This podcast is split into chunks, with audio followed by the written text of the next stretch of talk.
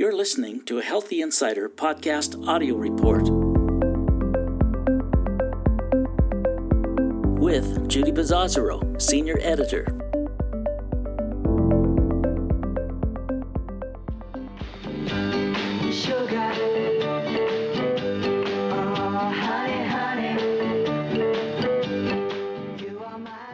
Recent years, sugar has become public enemy number one in the food and beverage industry, with consumers blaming it for a host of health problems, including obesity, diabetes, and cardiovascular disease. Well, one of the things that we see is that consumers are definitely concerned about sugar and also sweeteners. So it's not just that they're limiting calories, but they're concerned about what it is that's making their foods sweet. That's Lynn Dornblaser, the Director of Innovation and Insight at Mintel, a global market research firm, who said one third of consumers are actively limiting sugar. Consumers also are concerned about the added sugar statement on the updated nutrition facts label that will be mandatory by January 1, 2020. I think we're going to see a lot of interesting things happen once the regulations are mandatory and we see all product nutrition statements give that indication of the grams of added sugar. So I think we'll see a lot more resistance to sugar once that starts showing up and consumers are really paying attention to it. But consumers aren't the only ones affected by new regulations, acknowledged Megan Bischoff, the Global Director of Commercial Sweetener Innovation at Tate & Lyle, a global supplier of food and beverage ingredients.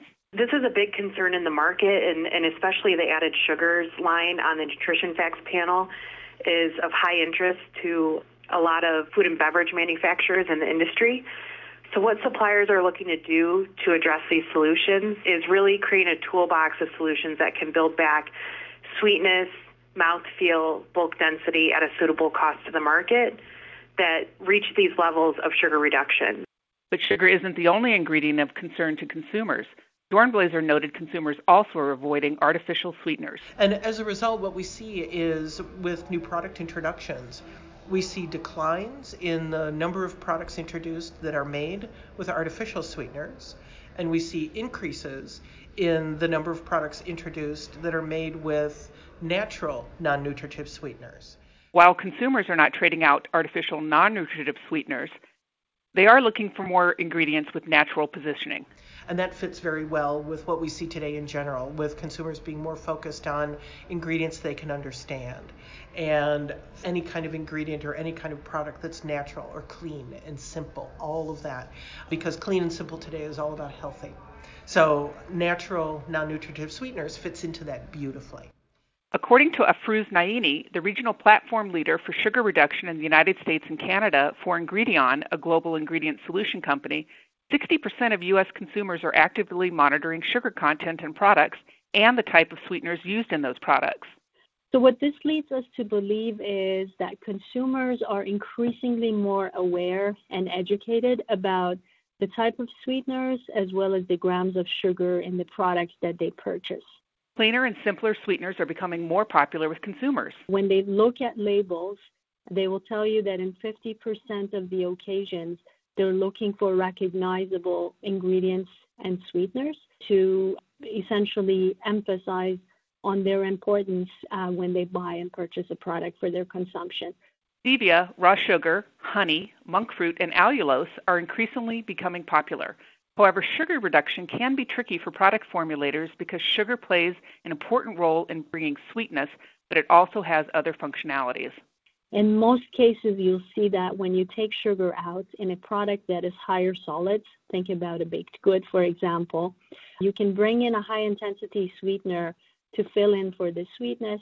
The taste aspects of that sweetener play a key role. That's where your next generation stevia products play an important role because if you're replacing a lot of sugar, you need to rely on a stevia product that offers you great and clean taste in order to fill back for the space that sugar left empty in that product. But you also have to build back the solids. You have to build back the textural properties that sugar brought, as well as the browning. So all of these are possible with allulose. Allulose is a rare sugar and is 70% as sweet as sucrose and offers the same sensory attributes, so it makes it very easy to use. It's ideal for use in beverage, dairy, confectionery, and baked good applications. From a functionality perspective, what allulose offers is The browning, uh, very similar to sucrose, freeze point depression, as well as bulking. Naini said these attributes typically don't come together in one ingredient. In addition to that, allulose has nearly zero calories and is no longer considered a sugar. That just makes it a fantastic tool to add to any sugar reduction toolkit. Monk fruit is another natural sweetener gaining popularity among food and beverage makers. One thing that's great about it is that it helps to block some bitterness, so it works really well with the stevia technology that's in the market. Stevia, which is probably the most recognized natural sweetener among consumers, is another huge piece of technology available to product developers, commented Bischoff. With the added innovation in the stevia space, what manufacturers and product developers are allowing themselves to do now, which they couldn't do a couple years ago, is really use these types of technologies at high sugar reduction levels and really have it taste the same or similar to the sugar equivalent that the consumer is used to. Monk Fruit does a great job in, in kids' products, especially those with fruit components, because monk fruit is actually from a fruit. So it can have pear notes, grape notes, pear notes coming out of it. So it can really enhance those types of systems. Monk fruit also works well in ice creams, frozen pizza, and even popcorn. But where it really performs well is in ready to drink coffees and teas. Monk fruit has actually done really well in those segments where some versions of stevia could be challenged based on the acid profile. Stevia has had great technological advancements in beverage, baked goods, and granola bars. The combination of stevia and monk fruit together and the synergies that you see there, especially with rare sugars and with fibers, work really well in these emerging segments that we see with if it can be keto diets or high protein, natural health and nutrition type products. These blends help achieve a higher level of sugar reduction with a challenged system. Consider high protein products that often present off notes and bitterness. With that type of knowledge, a product developer can put together a nice system to really cover up a lot of those off notes that would be present in those high protein products and make something that has a really clean, sweet taste with some nice health benefits and definitely have a clean label. There's a lot of innovation in the marketplace, and product developers have many tools to address high levels of sugar reduction with natural solutions.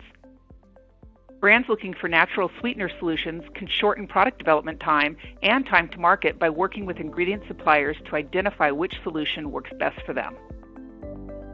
For more award winning podcasts from industry experts, go to insider.com and click in the podcast section. You can also find us on Apple Podcasts or Google Play by searching Healthy Insider Podcast. Hit subscribe to never miss an episode. To join the conversation about the health and nutrition industry, leave a comment on the podcast's Twitter, Facebook, or SoundCloud account.